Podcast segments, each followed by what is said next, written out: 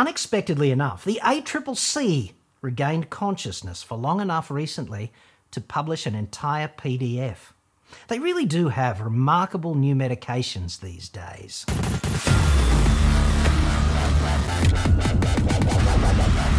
I'm John Cadogan from AutoExpert.com.au, new cars cheap, Australia only, website.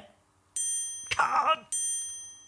In this report, I'm going to show you how one government in Australia is more misleading and deceptive on environmental claims than any business could ever hope to be, even a car maker. And I'm going to use the ACCC's new document as a litmus test of sorts for the kind of bullshit conduct governments just take for granted these days. The ACCC's Oh My God, I'm Awake document is called Environmental and Sustainability Claims. 39 whole pages. That's a lot of potential butt wipes if you print it out on recycled vegan paper. Reuse and wokeness is such an essential part of getting to net zero, let's not forget. Repurposing this kind of fine work in pursuit of distal end digestive tract maintenance and hygiene really can help. Just saying. The wholesale adoption of EVs will not, because it cannot, happen fast enough to have sufficient impact on greenhouse. Cars are therefore a greenhouse sideshow. Most eco claims on EVs are fundamentally horseshit, because most companies and most governments are run by proper sociopaths who just care about how stuff makes you feel and how you react to it. How effective it actually is, well, that's kind of irrelevant. My advice Try to get four productive wipes per A4 sheet. Just don't be tempted to go double sided, if you catch my drift. That kind of over enthusiastic commitment, it's not going to end well.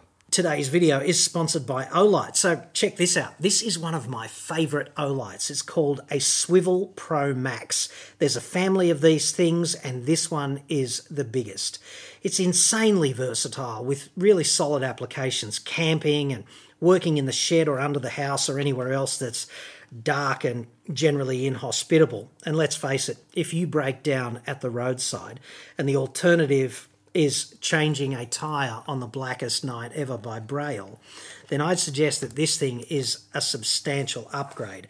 Now, they call it a swivel because obviously it swivels. It swivels 180 degrees this way and it swivels 150 degrees this way. So plenty of orientation options.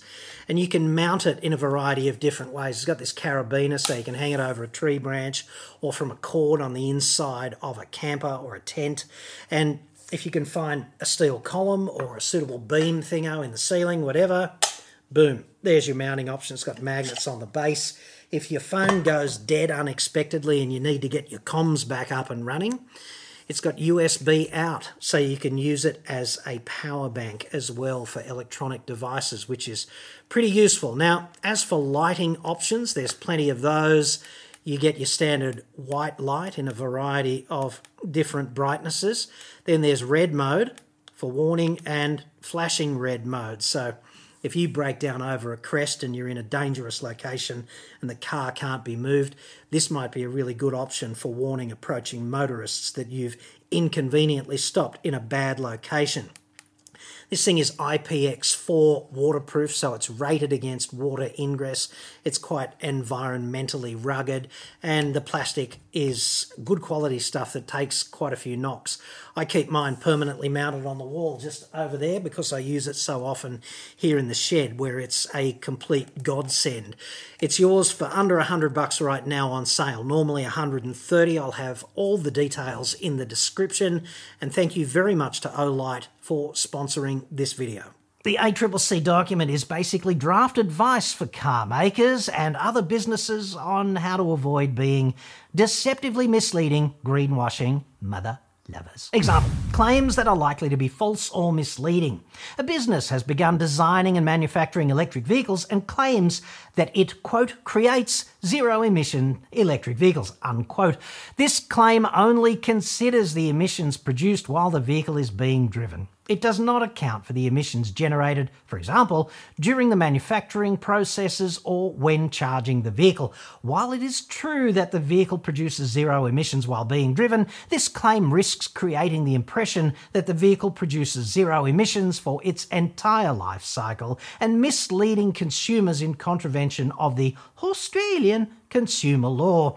The business could instead qualify the claim that its vehicles produce zero exhaust emissions while driving. I'm tipping rather a lot of interns in rather a lot of advertising agencies are going to be snout down and butt up in the rewriting of endless web pages of car maker marketing drivel just in time for Christmas. Not that this generally isn't a pleasing aesthetic. Consider the full life cycle of your product or service. More advice from the ACCC there. Of course, that means senior executive bean counters and marketing geniuses will have to go back to school and actually, you know, pay attention this time. Because life cycle is a fundamentally grown up concept.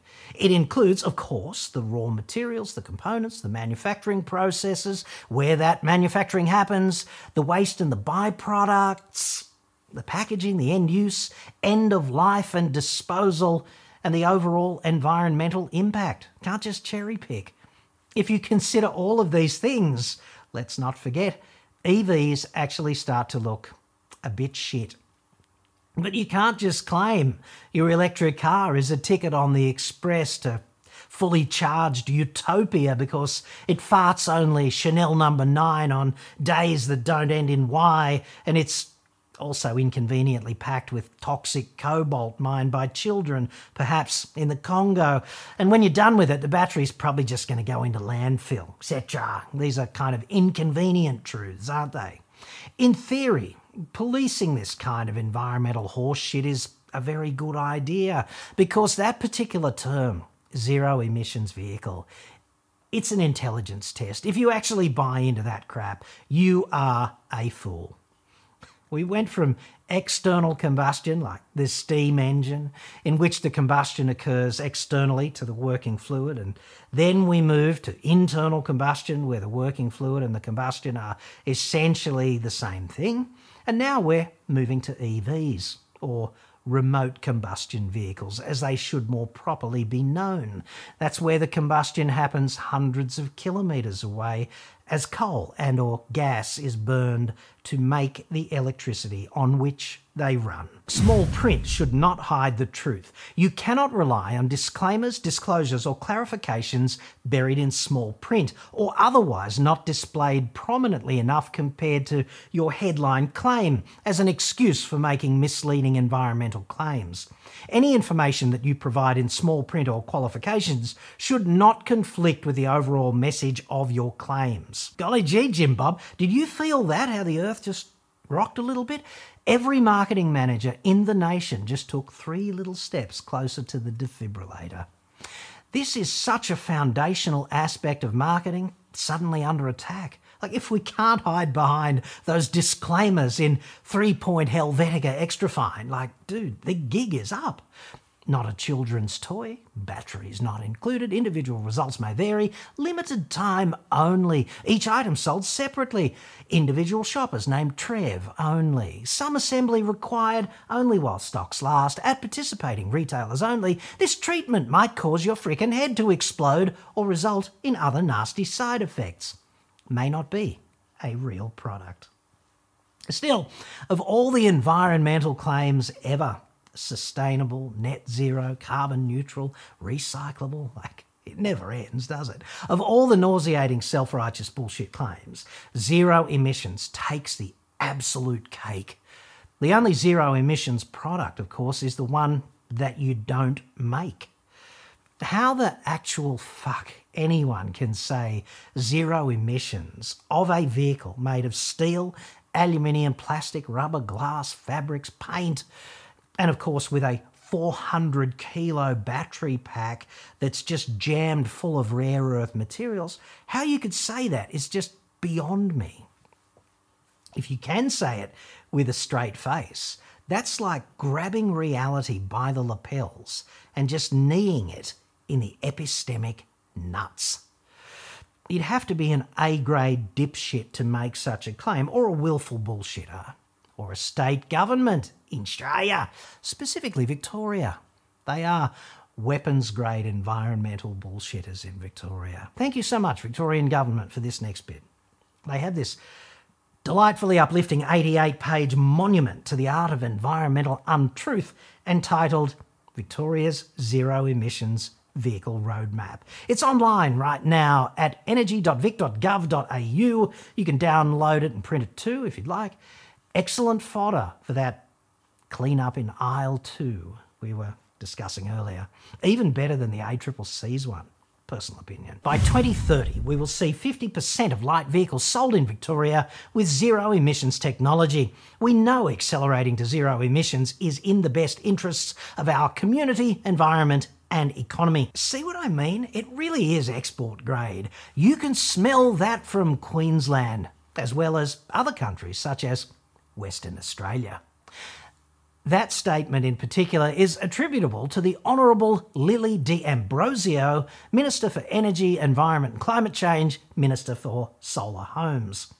So let's get a few things straight, shall we, Lily? According to the ACCC, you are being misleading and deceptive right there. And this is a bad look, even for a politician. If a house uses 15 kilowatt hours of electricity per day, According to Lily's own Essential Services Commission, it's emitting 5.8 tonnes of CO2 equivalent every year because that's how this works. If there's an alleged filthy CO2 belching SUV, like, I don't know, Kia Sportage diesel, perhaps, in the driveway, that vehicle is going to emit 163 grams per kilometre, according to the combined cycle scientific test.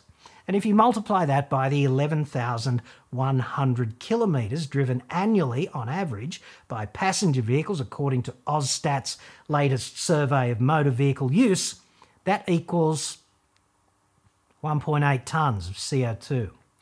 There's a conclusion here, and the powers that be really don't want you to crunch these numbers. It is. A Victorian house is roughly 3.2 times filthier CO2 equivalent emissions wise compared with an allegedly filthy diesel SUV. So, how about governments just get their fucking priorities straight and stop bullshitting the public on the stuff that really matters if you want to cut greenhouse? If you parked two diesel sportages in front of such a house and then you vox pop the average passers by on what is actually filthier, the house behind or the cars in front, which way do you reckon most of those interviews would go? Not the way reality says, I'm sure, but in reality, cars are just a climate sideshow. We need to achieve net zero emissions by 2050, and we need to remove any and all barriers to net zero. That's multi hat minister Big Lily again, to which I would respectfully retort well, you're really not even going to get close unless you make the grid the number one priority. The Zero Emissions Vehicle Roadmap will get Victorians where they need to go. Please, enough. That's just being vexatious now.